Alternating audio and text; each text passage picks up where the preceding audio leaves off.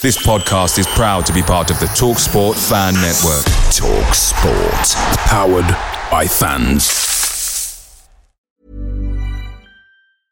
I'm Sandra, and I'm just the professional your small business was looking for. But you didn't hire me because you didn't use LinkedIn jobs. LinkedIn has professionals you can't find anywhere else, including those who aren't actively looking for a new job but might be open to the perfect role, like me. In a given month, over 70% of LinkedIn users don't visit other leading job sites. So if you're not looking on LinkedIn, you'll miss out on great candidates like Sandra. Start hiring professionals like a professional. Post your free job on linkedin.com/people today. The TalkSport Fan Network is proudly supported by McDelivery, bringing you the food you love. McDelivery brings a top-tier lineup of food right to your door. No matter the result, you'll always be winning with McDelivery. Order now on the McDonald's app and you'll get rewards points delivered too. So that ordering today means some tasty rewards for tomorrow. Only via app at participating restaurants. 18 plus rewards registration required. Points only on menu items, delivery fee and terms apply. See mcdonalds.com.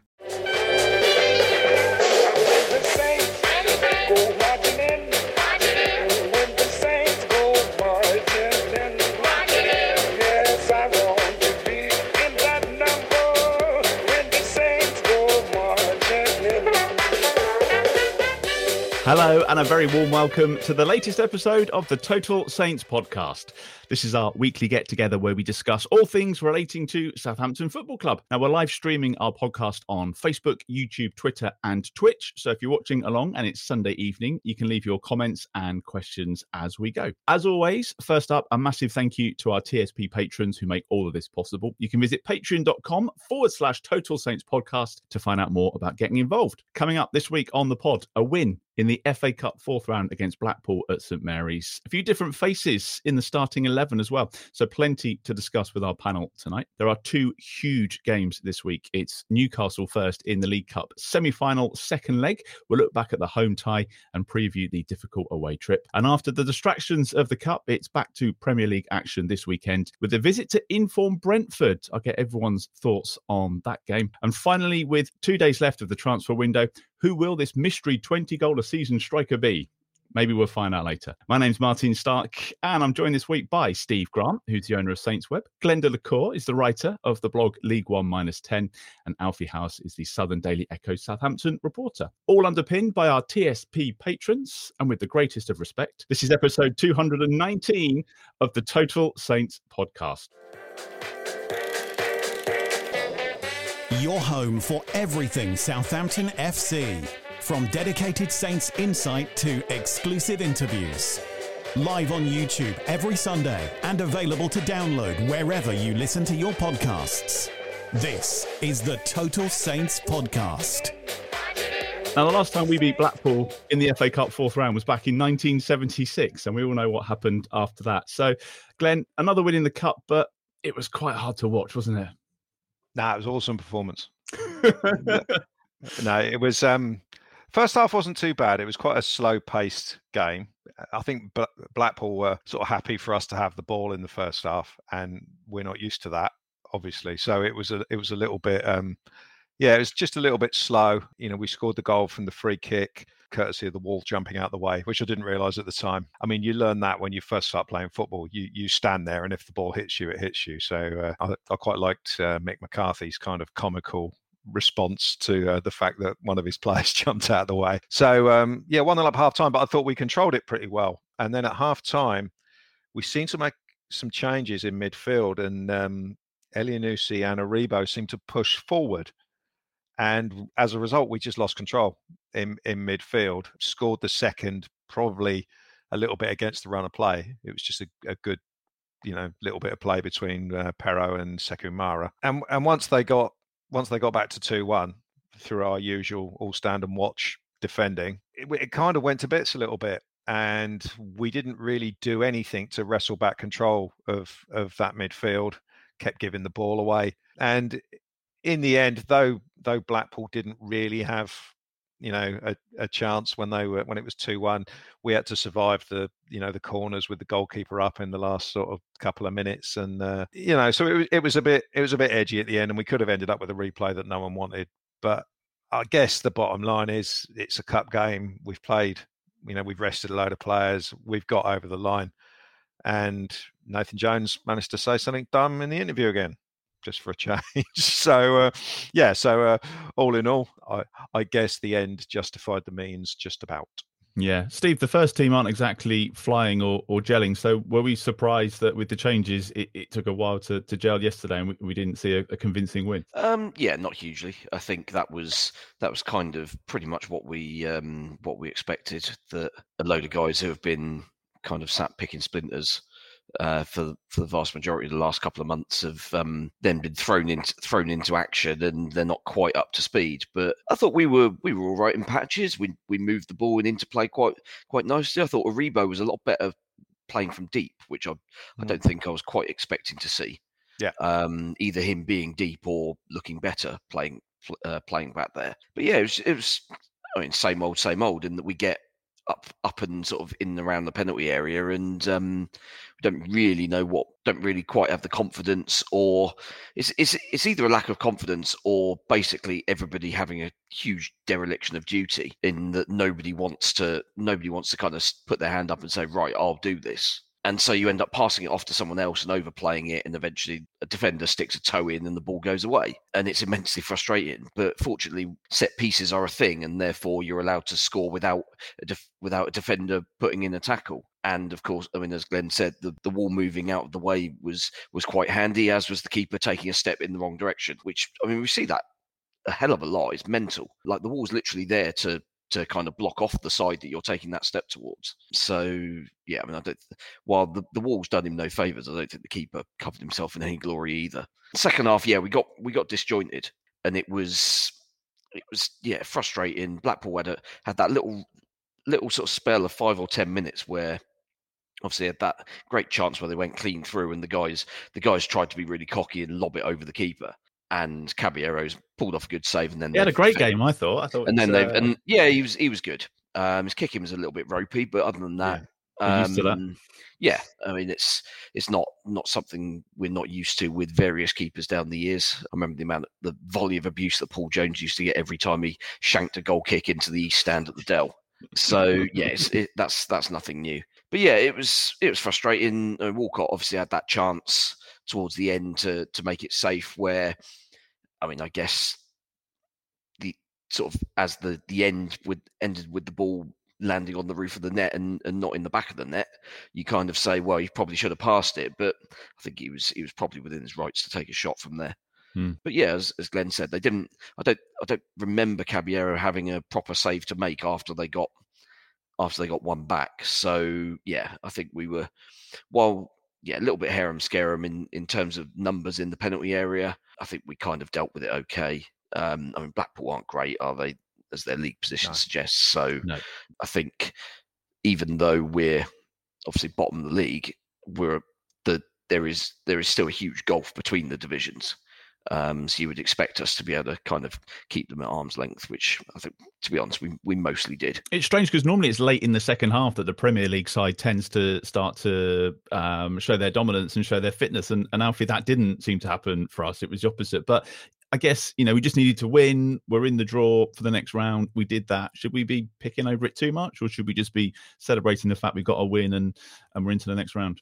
Well, the beauty is that there's another massive game in 48 hours, so you can move on pretty quickly. But I think the, you mentioned, you know, the, the loss of control in the last sort of 25 minutes, um, 20 minutes of the game was probably a symptom of the fact that there were eight changes, and Nathan Jones did want to use his squad, and he was able to. So I think at that point it was just a case of get the players on uh, off who you know you need for Tuesday.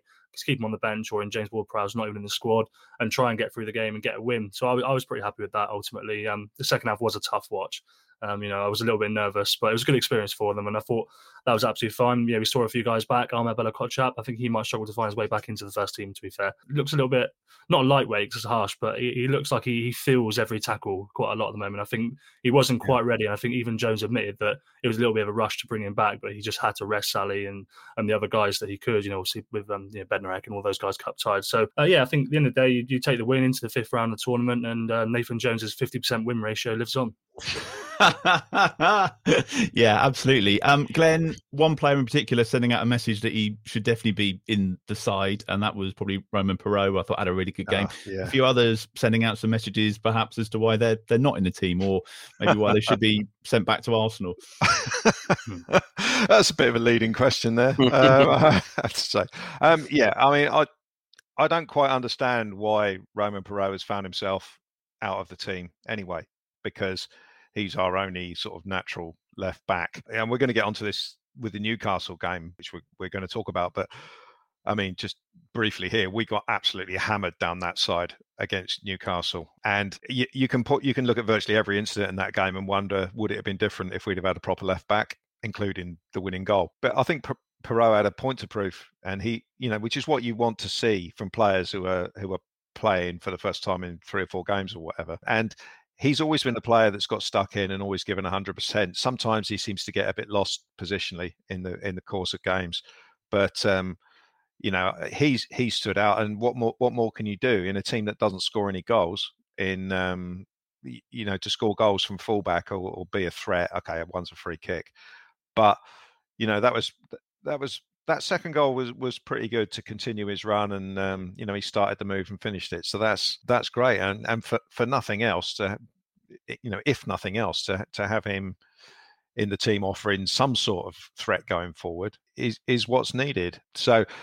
hopefully he's um, he's fit enough to be considered and i hope he plays on um, on tuesday. I doubt it um, I doubt that he will because I think we'll still go with this hybrid defence thing. But I, I would certainly be uh, be happier with, with him in the side. And and as and as you say, um, Maitland Niles is a strange player. He is so strange. He does some good things, and then he he mixes it up with like he's not really there. Uh, you know, like like the, like the game's just passing him by. Sometimes he just looks like, yeah, this is all too much effort for me. Very very strange player. Um, it's one of the mysteries to me of modern football that he's still under contract to Arsenal for another year and a half. You know, when you think when you consider where they are as a club, it, it, it it's a strange one. So I can't see him getting sort of like near the team. I think you know the the signing of the new lad from Luton that that pushes him further down in that position, and um, I, I, can't see him getting in in, in midfield because Diallo's been playing sort of slightly better as well. So um, yeah, I mean others, uh, Sekou Mara, I thought was was frustrating. He he doesn't get on the ball enough for me. He's he just seems to the game passes him by, and my mate Elyounoussi, every time he tries to pass the ball forward, he just gives the ball away, and I, I just I just find that incredibly frustrating. He's good at recycling it, passing it sideways you know, keeping hold of the ball that way. But as soon as he tries to do anything creative, it just it just doesn't happen. And I, I agree with what Steve said about Aribo. I thought Aribo was pretty good in the first half, playing deeper. But as soon as he went further forward, he just wasn't getting on the ball, and he wasn't really sort of like looked to me like he he kind of got a bit despondent and like he's he stopped sort of demanding the ball in that first half he was you know he was really trying to get on the ball as many times as possible. I was um, in the Kingsland, so in the first half he was kind of playing sort of on the left hand side, and you could hear him talking to Orsic all the time and mm. making sure he got the ball back from him and all that all that sort of stuff. But in the second half, he, he kind of got lost. So uh, so I think you know with the ex- with the exception of um, Perraud, I don't think any of the fringe players really put their hand up to play. But um, you know, I mean, I, I thought Lavia had a decent game in the main, and Lyanco played well at the back. I thought he was very, very solid, and it was usually him who popped up to clear whatever danger there was. So uh, yeah, there was there were some decent performances out there, but I don't, apart from Perraud, I don't think Nathan Jones will have learned anything new. Alfie, I was going to ask you about Orsic because obviously Nathan Jones came out afterwards and said actually he we need a bit more from him. I, I can't remember what the exact phrase was, but he, he was kind of saying he needs to adapt a bit more to the, the Premier League. Yeah, I just asked him what what did he make of his first few appearances. I guess you can't really tell too much about a player this early on, but they bought him to have an immediate impact, so so you'd want him to do that, wouldn't you? Um, and he's he's obviously he trusts him. He thinks he's a good player because he's his first start was at Newcastle, and yeah, the, the, the, biggest game of the month, I suppose, depending on how you look at the Premier League. Um, I don't think he'll start again on Tuesday. Now, I think probably the the fact he's played another was it sixty seven um, on on the weekend means he probably won't. But yeah, he just said that he needs to offer a bit more, but he's confident. It, it was a it was the answer he had to give. Really, he said that he'll get there and, and all this kinds of stuff, and you just have to hope that that comes in in a few weeks rather than months. Will's watching on YouTube tonight. He says uh, Mara should be starting in the league, and uh, Tom says Maitland Niles not good enough, so lazy. The man doesn't want to run. Steve, I think Maitland Niles just before we move on to the Newcastle game, kind of divided opinion because uh, there a few people I spoke to yesterday said actually he, he was all right. He, he, he did okay. So he's he's one of those players that a bit marmite at the moment. Yeah, and uh, I mean, I think we're we're always. I think most of us are probably guilty of this. Once you've kind of made your mind up on a certain player, then you're then you're always looking for. Sorry, Glenn. Um, then, then you're then you- you're you're always kind of if if you've decided they're rubbish, then you're always looking for the Mm. for the downside. He's If playing the Redmond role. if if you if you like them, then you're always going to um, look um, sort of accentuate the positives. But I mean, does he even know what his best position is? And the problem is that he's kind of now sort of painted himself as this sort of uh, Swiss Army knife, jack of all trades. I'll I'll slot in wherever you need me, gaffer type thing. And actually, I mean, he's not particularly positionally sound. I don't think for a for a fullback. And I mean, you've you've seen at times. I mean, his passing frustrates the hell out of me because you can see that he can clearly spot a pass. He just then plays it ten yards to the left far too often, and it's it's infuriating because you because you can see he's, he's clearly got a very good football brain and his um his reading the game's quite good. But yeah, just the kind of him reading the game and then telling his body how to kind of respond and and do stuff doesn't quite just quite seem to be in sync. And I, I suspect that's probably just just product of being sort of shunted around different positions at different clubs all the time. Yeah. Can't can't be um can't be particularly helpful. But it was a win, and we're in the draw. Lots of positives from the weekend, um, which is Cool fact a crocodile can't stick out its tongue. Also, you can get health insurance for a month or just under a year in some states. United Healthcare short term insurance plans, underwritten by Golden Rule Insurance Company, offer flexible, budget friendly coverage for you. Learn more at uh1.com. Picture the scene. All of your mates around, you've got your McNugget share boxes ready to go. Partner this with your team playing champagne football. Perfect. Order McDelivery now on the McDonald's app. There's nothing quite like a McDelivery. At participating restaurants, 18 plus serving times, delivery fee, and terms apply. See McDonald's.com. good. Let's get into the League Cup then. Despite that convincing win over Man City, we were still underdogs going into the semi final against Newcastle. It ended with the 1 0 defeat. but We're still in the tie going into Tuesday's second leg. Um, Glenn, we put up a good fight, but it seemed to be, for me, the same old problems coming back to haunt us. Well, yeah, I mean, it, the first half, it, it was unbelievable that we weren't behind. You know, we got away with the with Joelinton putting the ball in the net, and it it hit his arm. Apparently, um, it's one of those ones you watch on the replay and you think, did it? Did it really? Um, you know, you, you're obviously There's, glad it there's, missed. there's one angle that did show it. Um, Oh, the- right. Yeah, yeah, Yeah. the angle from behind the chapel end, I think you could see it reasonably clearly. Yeah. But TV didn't show it very often. They only showed that replay once. Yeah. Well, I get it. That, that was up up our end, and the referee sort of gave it. You know, he he so he seemed very certain. So I kind of switched off at that point. I thought, well, that's you know, there must have been something, either a foul or a handball. Mm. So uh, we got away with we got away with that. We got away with other stuff in the first half, where, as I highlighted earlier, the the def- the defense on the left hand side was all over the place. Either Salisu or Orsic over there, and Almiron had a field day. So the first half, Caleta-Car got booked because he got pulled out of the middle to try and cover the left hand side, and he absolutely mullered him. How I mean, it was um it was a yellow and a half that one. Um, it, it looked bad, and I, you know, on, an, on another day, I wouldn't have been surprised if that had been a red card on his own because he took him out of full pelt, nowhere near the ball. And of course, Newcastle, they got some real rats in their team who are all round the referee, Straight around the Um, ref, yeah, like yeah. Villa. yeah, and it's always the players who are not very good, like Sean Longstaff. You know, compared to the other players they've got, it's it's almost like they uh, they say, well, you can't play football very well, so we'll we'll we'll make you the one who gets around the referee. Um, It's one thing that Eddie Howe's taken taken from his time at Bournemouth is yeah, um, how to how to do all the dark arts and stuff and and, and get away Yeah. with it all the time. It's Yeah. infuriating. So we, you know, we got away with Willock had a couple over the bar, didn't he? And um, and that Joelinton, you know, Joelinton had that joke of a miss in the um in the second half. where He just side foot it over an empty goal, and then but we're at nil nil, and we have the we have the glorious chance. I mean, that was that was pass of the season from Alcaraz to put Mhm. put Adams through, and um, it's just one of those time stands still, and you you see it's Adams, you know he's going to miss, he knows he's going to miss, and he missed, and um, you know, and with someone who was decent in that scenario, we're one them up and the whole game changes. Mm, But um, you know, five minutes later, we um, we have another mess on the left hand side where it's it's Edozie over there now, and he he gets caught out, and um, and that's where the goal came from because Caleta-Car again got pulled out of the middle, got absolutely skinned, and then um, and and that that's where the goal happened. What do we have then? Oh, the red card, of course, where he had to do something. no complaints about that. I That's, guess. that's, that's, that's No. a good good foul. That Yeah, good foul, yeah. good yellow. doing that kept us in it because if we if we lose 2 0 we're dead Hmm. completely dead it's not even worth going up there but uh but to only you know to only get beat 1 0 and to sort of close it out and still only be 1 0 down means that we've got a chance but we obviously got to go out there and score twice because there's no way we're going 120 minutes without letting a goal in so um you know we've got to go out there with some sort of game plan to to put them under some sort of pressure but uh yeah, it could have been worse, um, but it obviously could have been better, and we're we're still in the game, which I think is um, certainly when the the red card or when we go one 0 down to still be in the game. I think is um, you know is all you can really ask for.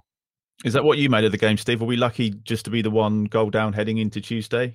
I mean, both both sides missed a hatful of ch- hatful of hmm. presentable chances. They weren't great, were they?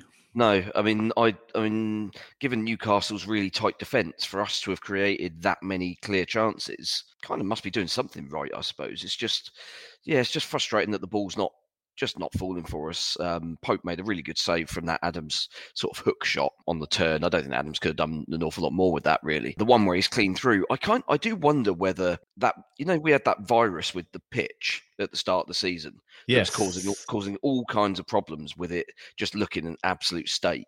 I do wonder whether that's still an issue because you look like um, I don't know if it's noticeable in the ground, but certainly on TV, it looks really bare and looks really dry and and as and you can you can always see so many of our passes seem I, I don't know whether that's because we're just rubbish at passing or whether we are or whether the passes are they're they're just looking under hit because because the pitch is having an impact. His And first felt- touch wasn't great, though. To be fair, no, it Uh, wasn't. But, th- but then part of the problem seemed to be that he kind of got ahead of the ball, Mm. and as a result, he's kind of having to contort himself a little bit to to, to hit the shot early. Whereas ideally, he'd probably had enough time for another touch Yeah. um, if the ball was actually in front of him properly. So I wonder whether, you know, I just wonder whether the pitch is kind of holding up a little bit, and there's there's kind of a a slight sort of excuse to be made for um, for players in that situation. But Is it, is it every other team's pitch as well? well, yeah. We'll add it to the list at the moment. We'll add it to the list. Um, Alfie, another one 0 It's fine margins again, but it's these fine margins that always seem to be going against us. Yeah, it is, and we've said that a number of times um, this season. But I felt the only thing that I thought was really quite strange about the the, the performance that was expected of them was, as Glenn's alluded to, the the whole left hand side of the pitch. I just thought that that was a little bit weird. Um, you could see that it wasn't working, and I, I probably would have changed that. I think if that had been had that been changed, you, you don't know what the difference would be. I mean, everyone said that Salisu played really well at left back, and I think he played really well for what I would expect of him. But I think Almiron must have rinsed him every single time he got the ball. Mm. Every single time he got the ball, and he yeah, it put was the just ball. handy that Amron Amron had absolutely no end product. Yeah, well, well, he, he put the ball across for Joelinton to miss uh, an open goal, and then uh, someone did the same thing and then put the ball across for a goal. So I think that was a bit of a warning sign. But um, other than that, it was yeah, they did well. It was it was pretty decent to hold on. I think Nathan Jones came out and said um, yesterday after the game, completely unprompted, by the way, nobody even mentioned um, the, the, anything to do with it. I think he said the fans wanted me to go for a goal and get it to one all with ten versus eleven, um, but I had to put my pride aside and, and you know keep us in the tie. Um, I don't know why he said it, but he is Why- right. He- why he- do- he's- do- Do, do either Steve or, or Glenn, do any of you get this? I mean, this this annoyed me as well yesterday. It's like how Small, how do small you man always, syndrome. how do you always have to turn it around and, and have a mm. look? Okay, maybe we just wanted to see a goal. You know, it could just be as simple as that. But I think, but I think he is right. Like the, the, Glenn's alluded to it as well. If you go up to Newcastle two 0 down, there's absolutely no point. You know, there's no point. You've wasted everybody's time. Anybody who spent 250 quid on a train ticket is furious. To got there one goal, you you keep it at, at one 0 somehow by a miracle, 120 minutes. You bring Willy Caballero on, and you're guaranteed a penalty shootout win. that's how we're going to do it. And, and ultimately, do let's I mean, let's also sort of cover the the rule, the disallowed equaliser. Where I mean, Armstrong's just really unlucky there. It's by the, by the law, it's mm. a it's a handball and it's got to be given and and no problem because it's more or less similar to what Joelinton did in the first half. But he's just really unlucky because he's kind of falling over and the ball's the ball's just hit him. Yeah. And actually, if if the ball comes off his comes off his arm and the defender puts it in, actually that goal gets given because it's mm. not deliberate and he's not the one that scored the goal. Yeah. So yeah, again, it's like literally inches from that from that goal being awarded. If he doesn't play an air shot in the first place, we don't have to worry This about is it. true. Yeah. and that's that. You know, that's that was the frustrating thing for me when because again that happened in a blur, again right in front of me, and I had the right glasses on this time, and I I couldn't I couldn't see a handball in real time at all. Hmm. Um, I just thought it was an own goal. You know, I just thought it was um, uh, Dan Burn, I think it was, ended Hmm. up on the deck, and because um, one of our players ran past and sort of rubbed his head, which was a sort of lovely condescending thing to do, and then it gets disallowed. So yeah, at, at the time it was frustrating, but when I saw it later, you, you kind of at the end of the day, it's his hand that's put the ball in the net, even Hmm. though he totally didn't mean it. So it is unlucky, but. I uh, haven't seen it. I can see why it got disallowed, but uh, How have we had two of those goals this season? How has that happened twice? Che Adams and Adam Armstrong both handing it into the back. the of the air shots and then punching it in. Yeah. Yeah. What a should have shame, been. Hmm. I want to talk about the positives. One of the highlights for me was the Newcastle fan wasting his flair on that first goal, which got ruled out for uh, for VAR. then he didn't have another one when they actually scored. Hmm. Glenn, do you want to go with Alcaraz? Because I thought he looked really good, actually. Yeah. Um, Yeah, talking I about thought- new, new signings that can come in and, and add something to the team straight away. Of, of the two that started, he looked brilliant to me. Yeah, he's got, he's definitely got something about him, hasn't he? What I liked about him is that he was always looking to go forward. He was, he seemed to, as is um, Nathan Jones's um, want, he seems to sort of like tactically change things all the time. So he started off as a as a number six next to Diallo, and then he sort of like came forward into the number eight role. He looks comfortable anywhere that you know that he played in that game. Always looking to pass the ball forward and if you if you make runs he will find you. It seems to be that that's that's his game. He was happy to get stuck in. He got a rather silly booking for pulling back bruno which kind of stopped him defending quite how he was in the first half but um but no i th- I, th- I thought he was excellent and he's got that he's another one that's got a bit of devil about him uh, like all argentinian players seem to have. He's um you know he, he's he's going to get stuck in and he's going to get in the face of opponents so i can see why he's going to you know be be someone that jones is going to pick in the league as well and if he can you know if he can carry on having that sort of performance then he's he's going to be a very important player going forward and he will he will certainly give us something a bit more in midfield and um and then it will he'll take some of the load off of um off of james ward prowse so uh, yeah, overall, I thought I thought he had an excellent game. He played the whole game, didn't he? Didn't he play the whole ninety? Uh, yes. So you know, straight off the plane, really, there's not um, there's not an issue with um, with fitness there, and uh, he's going to have to have a big game on uh, on Tuesday. He's obviously going to play. He didn't play against Blackpool, so Hmm. uh, Yeah. yeah, looking forward to seeing him play again. We might need another one in as well. Um, Steve, just on Diallo, I thought he had a good game. Seemed to be everywhere. Defensively, pretty decent. Just maybe that final ball was was lacking at, at times. That the midfield looked pretty good on, on Tuesday night. Yeah, we were decent through the middle. I mean, partly because I think Newcastle seemed to kind of decide that they were just going to go down the flanks, come what come what may. So we kind of had the had the run of things in, in the centre of the park. But I mean, Sean Longstaff is clearly there massively um, obvious sort of big pointing neon sign. This is your weak link. Um, this is your weak link here.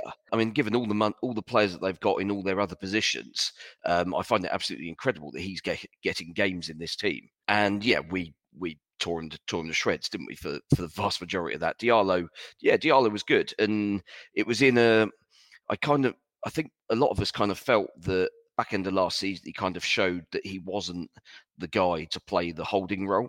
Hmm. But actually, um, in certain circumstances, especially where you've got um, someone who's as as good on the ball as Alcaraz very clearly is, when you've got someone like like him in front of you, then actually someone like Diallo, who's is really good at reading the game, he's good at those those little sort of toe in interceptions, Yeah. and then just offload it um, offload it immediately. Usually to the side, but he can play those little those little passes through tiny little spaces. It's the it's kind of the longer range stuff where he where he struggles, I think. But yeah, I, I thought I thought he was he was very good there, and if he if he can keep that level of level of performance up, then us actually having some competition for for places in the centre midfield is going to be a very strange feeling, isn't it? We've come a long way. Yeah. The Yeah, only it thing was a little bit hy- hyperbole, but I think Nathan Jones actually spoke about Diallo one on um, Friday when we spoke to him before the game. Sorry to cut you off, Martin, but he That's said that if you combined uh, Ibrahim Diallo's off the ball work with Romeo Lavia's on the ball work, he'd have one of the best midfielders in the world.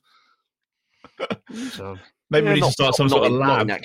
Inaccurate. like the Rocky Horror Show. The only other thing that still makes me really, really nervous is these split centre backs and playing out from the goalkeeper. There was because we were in the Northam for this one, and there was a couple of times where he just knocked it to to Lyanco, and then Lyanco plays it into midfield, and that's where it all goes wrong. That just makes me really nervous. I don't know if they were doing it at all yesterday, but I can see us getting caught out on that sooner rather than later. That just was a thing that really massively worried me. Alfie, can we turn it around? We've got to score two goals against the best keeper in the league. Um, what, Yeah. How do we do it? Well, I, I learned after the game that that was Nick Pope's tenth uh, consecutive clean sheet, wasn't it? Um, yeah, which is- best, which best keeper in the best keeper in the land, isn't he? well, According it's just to, uh, ridiculous. yeah, well, Nathan Jones. In La- terms of last, actual last player to score against him was Romain Perraud, wasn't it? Well, there you go. Then, Yeah. so the key is there, isn't it? Um, that's as simple as that. Two one. Happy days. I don't know. I don't know if they can do it to be honest with you, but I think there there is no expectation to do so. Is there? Um, really, you just, just have to hope that. I think Nathan said that you you hope for special things to happen. He cited that um, he was two 0 down in a playoff semi final with Yeovil like twenty years ago, and they end up winning five two. And you want something special like that to happen again. So look, we go there with hope. Um, it'll be a good game, and uh, fingers crossed. Yeah, fingers crossed. There's a bigger game, arguably, on Saturday in the league, and that's a question that I've seen a lot of people asking. Glenn, is Tuesday night bigger than Saturday, or would you rather take the win on Saturday and get the, get the three points? But there's there's five days, isn't there, between the um so I I I'm a great believer in playing the game that's in front of you. I mean it, it it's obvious that you know the Blackpool game was the one to rest the players in. You know that that that's obvious. But but this this is huge. This Newcastle game, not more so now because of the way they reacted when Caleta-Car got sent off. Yeah, Yeah. and uh, you know I I've got this ideal scenario in my head where Caleta-Car scores a header in the 95th minute to, for us to win two 0 and he's And we all just sat stand, there like that. just stand in front of the whole bench. Just- Sorry, I giving it- appreciate that doesn't really translate if you're listening to No, the podcast. no, We're, no. we're- we're- we're No. all doing the wave. I was I was I was doing the uh, yeah the Jacob Murphy um little, little I, I genuinely forgot he was a thing.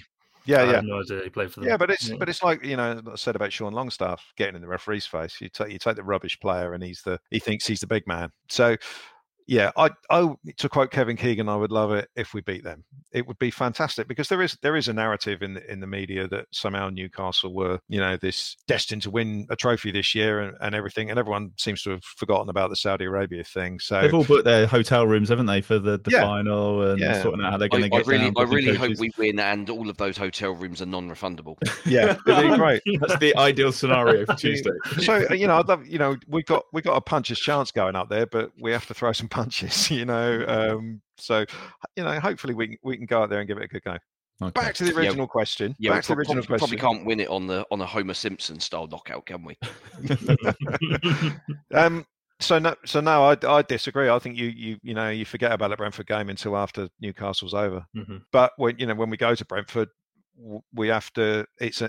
I mean, it's a similar game in lots of ways. You're playing against a big physical side who, if you don't stand up to them, are going to run all over you. And that's what happened when we played Brentford last year, where it was probably probably in a crowded field the worst performance of the season. And you know we were awful. And uh, of course, everyone knows that's the one where the, the away fans en masse first turned on um, on That was Ralph. a huge turning point, wasn't Yeah. it, in regards to the manager and the Well, it was kind. I think it was. Yeah, it was kind of the straw. It'd that been building, hadn't it? Yeah, been building. it was. So um, no, I think. I mean, Brentford is a very is a very very difficult game. They're they're very set set up in their system. They got an excellent manager who I hoped we were going to appoint, but we didn't. Yeah, so th- that is a very tough game at Brentford, and um, again, we have to we have to concentrate on that one after this Newcastle one, as far as I'm concerned. Okay. What have you made of Brentford um, so far this season, Steve? Because we need to preview that game because that's on Saturday. So we're not obviously it was Sport Republic's first game, wasn't it? When we um, absolutely tonked them at St Mary's, and then contrasting fortunes couldn't be any different when we were the last there. So what have you made? Because they, they seem to be back in form. Yeah, they've um, they've got themselves into a position now where they're they're kind of comfortable in their own skin. I think their their issue more or less this time. Well, was- what was it? Early January last last year when um, when we absolutely smashed them was they were on that bad run of uh, run of form and just didn't seem to really have any confidence in the way they were playing anymore. The keeper was out injured, so they had a backup in who Hmm. wasn't as good at playing the system as as uh, David Raya is, and the defence was giving away silly goals. I mean, now you've got Pontus Jansson doesn't get in that team anymore, so they've they've obviously improved in personnel. Um, the midfielders got stronger. I mean, more or less immediately after we um, after we beat them, they went and signed Christian Eriksen um, for the rest of the season, and that was essentially the signing that kept them up because all of a sudden the game was being played through him and the the experience and the quality that he brings just encouraged the rest of the players to to bring it up a level. Um, obviously, they weren't able to keep hold of him, but they've made signings to to plug that gap now. I mean, it'd be interesting to see what happens off the field in terms of Ivan Toney's betting um, situation because Mm. there's possibility possibility that could be a sizable ban if he's if he's sort of found guilty on all counts and stuff. Given that Joey Barton was was banned for what 18 months for about three times the number of bets, so And he's a top scorer, isn't he? With is it 13 goals this season? Yes, So- yeah. I mean, they. I mean, without without him, they don't look the same team. And Mbeumo's a good player, but he's a good player alongside Tony. Um, I don't think Mbeumo's quite the sort of player you want playing um, playing that role, the sort of target man role. Because I mean, let, let's let's be fair with with Brentford, they're a direct team. Um, they do get as well as being able to being able to play. They're absolutely more than happy to pump the ball long to Toney and um, let the ball stick and play and play off around him. So you've got to be you've got to be sort of willing to to play that battle as well as the sort of neat and tidy stuff through the centre of midfield that they that they play. So yeah, it's kind of a two pronged um, system that they play. Um, so we've got to get get to grips with that, which we absolutely didn't do there in uh, when was that middle early May, wasn't it? Mm, yeah. So do you think Alfie we're going to end up with the tallest defenders get picked, and that's how it, it- it goes? Because he's, he's obviously talked about. I know he said after Tuesday night, he said for example, we're we're getting better defensively, but we're going to have to be a hell of a lot better if we're going to Brentford and, and hoping to get something out of that game. Yeah, and I think um, he actually mentioned that James Bree is. I've seen James Bree reported as like five foot seven, five eight. Apparently, six foot one. That's what James told us on Friday. So he's just signed another another one of those that you can add to the the land of giants, as he calls it. But Brentford are actually very good defensively as well. This side of the break, they've been very good. I think they've played the last five games. They've conceded twice, and they played Liverpool and West Ham twice in that time. Yeah. Um, they're, they're in good form. When is Ivan Toney actually getting banned? I took him out my fantasy team, and that's really, really gone poorly for me.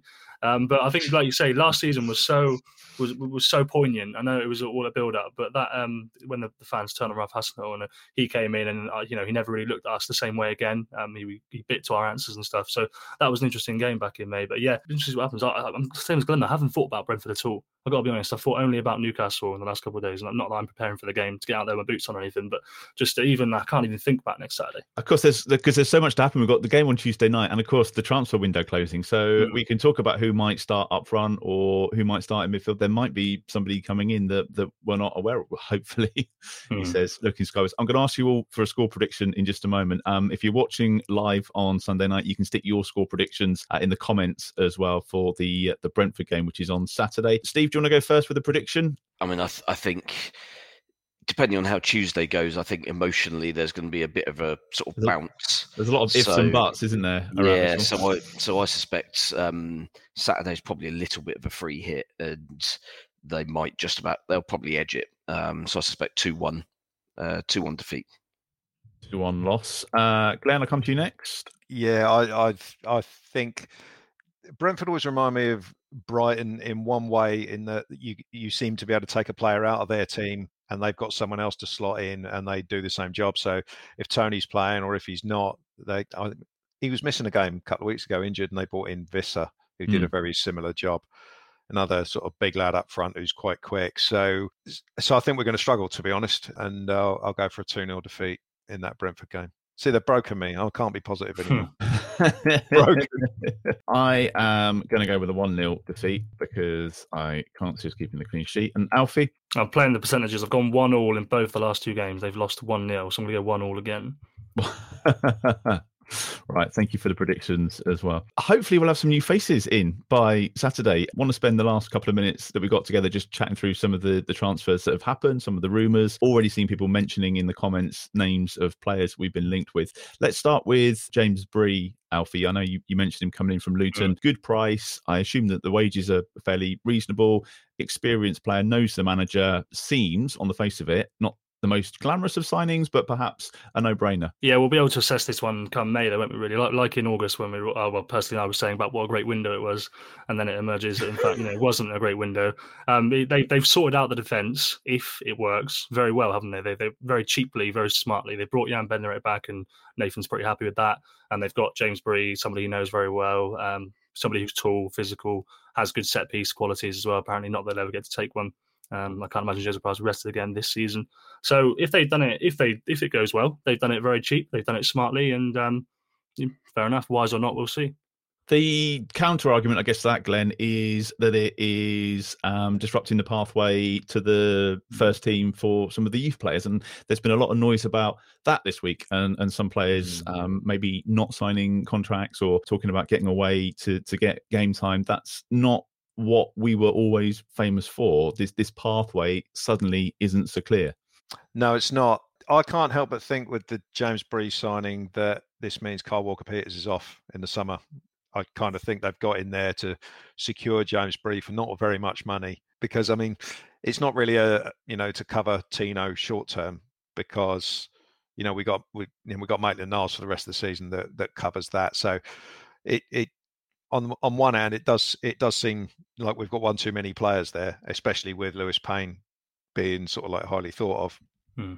So uh, I I can't I can't see what's Walker Peters' contract situation. Is it one more year after this one? It was a pretty long deal, wasn't it? These signed, Yeah. but um, yeah, I'd, I'd have thought another year at least after this one, perhaps. Yeah, because I, I I think that we were making noises about extending his contract, but I think Jacob reported that there was a few players sort of waiting to see where we ended up next season. So uh, I think uh, enough, I think. yeah, uh, yeah, absolutely. So it's um, yeah, I, th- I think it may it may have one eye on next season, and there being one less right back. So maybe it's not going to adversely affect Lewis Payne's chances coming through. But uh, but the story you're talking about is obviously the Jimmy-Jay Morgan one with him Hmm. not um, not signing a professional contract. And uh, yeah, I mean, there's there's two ways of looking at it, isn't there? On the on the one hand, you you think, well, we've developed you for all these years. You at least owe us to sign one contract. But on the other on the other hand, if you're a if you're a striker on the top of your game playing in the B team and you're looking at what's going on in the first team.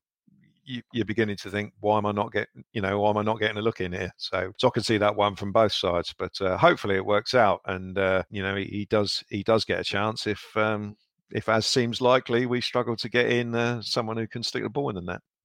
That seems like that's going to be the big problem, Steve. I know um, we need to get someone in that's better than and on paper. Someone finding someone that can score more goals than Che Adams and Adam Armstrong shouldn't be difficult, but it, it, it seems like they're they're leaving it to the last minute. Yeah, I mean, it's one of those where I mean, strikers are, especially in January, are always worth their weight in gold, aren't they? And it's um, you, Uh, especially with our position in the food chain, you're essentially having to wait to see what the bigger clubs are doing with their squads, who's who's available, who they want to keep hold of, just in case of a sort of injury crisis and things like that. And see what kind of scraps we can we can feed off of. I mean, I see we've been linked been being linked again with players from from France, and which is which is all well and good, but there's there's usually an adjustment period, and especially if it's a young player, then you're thinking not it's not only an adjustment to the pace of the game, it's a it's kind of an adjustment just in general life,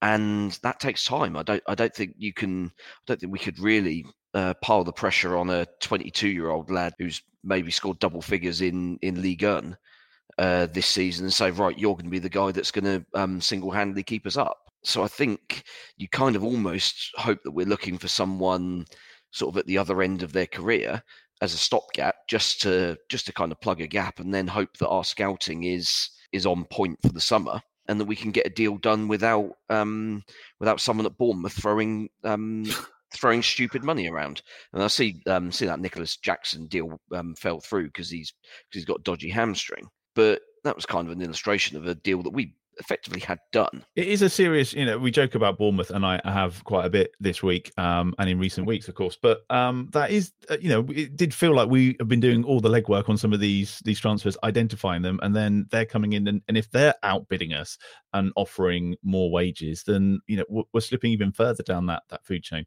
But, but Bournemouth have, have offered have always offered big wages since they came up. Um, they had like Wilson, Ake, um, Begovic, players like, like that were all on all on six figures a week. their their wage bill was absolutely extraordinary um, for Got those big- big- for those big six years. Big washing machine down there. Indeed, yeah.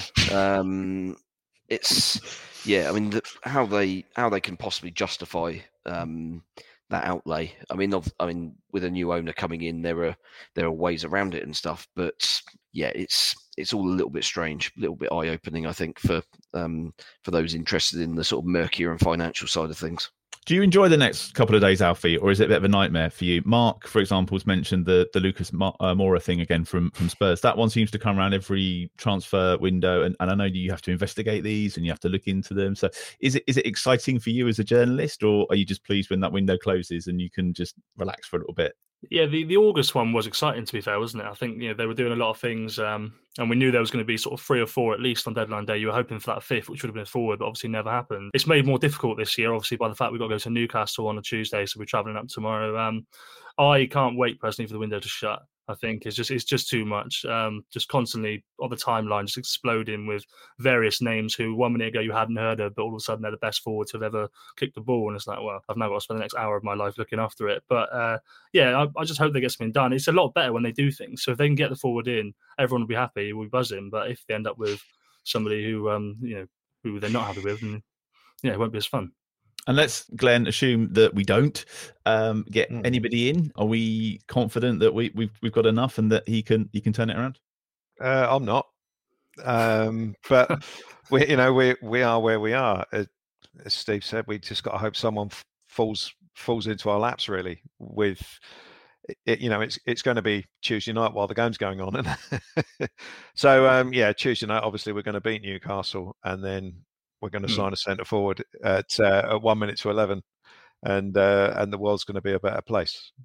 And get a And I- decent draw in the FA Cup, and then we're And all I- happy going into the weekend. And I said all that with a straight face. How about that? so you know, yeah. I mean, I'm I'm not overhyped with the um, with the thought of signing another young winger from France. Um, not least because Nathan Jones doesn't really like wingers. Yeah, You know, he, he wants to make them. You know, he wants them to be sort of tall and aggressive. yeah, but he wants full. You know, he wants them to be able to double as fullbacks as well, and he's he's done it with Orsic and he's done it with Edozie. Mm, so uh, I don't I don't really know why we're we're looking at another winger. That's not going to cheaper. That's not going to yeah possibly, but it's not going to free up someone else to play centre forward. I mean, the one thing I will say about this is that Che Adams is still our best striker Hmm. by a long way. I mean, even in the, the the you know the twenty minutes he played in the Newcastle game, he had you know two chances and um, set up another chance by winning a header sort of thing. So we we're just going to have to if if we don't sign anyone, we're just going to have to go with him and um, and uh, you know just hope that he gets a bit of confidence about his um, about his finishing. Um, Just has one of those little runs that yeah. he has.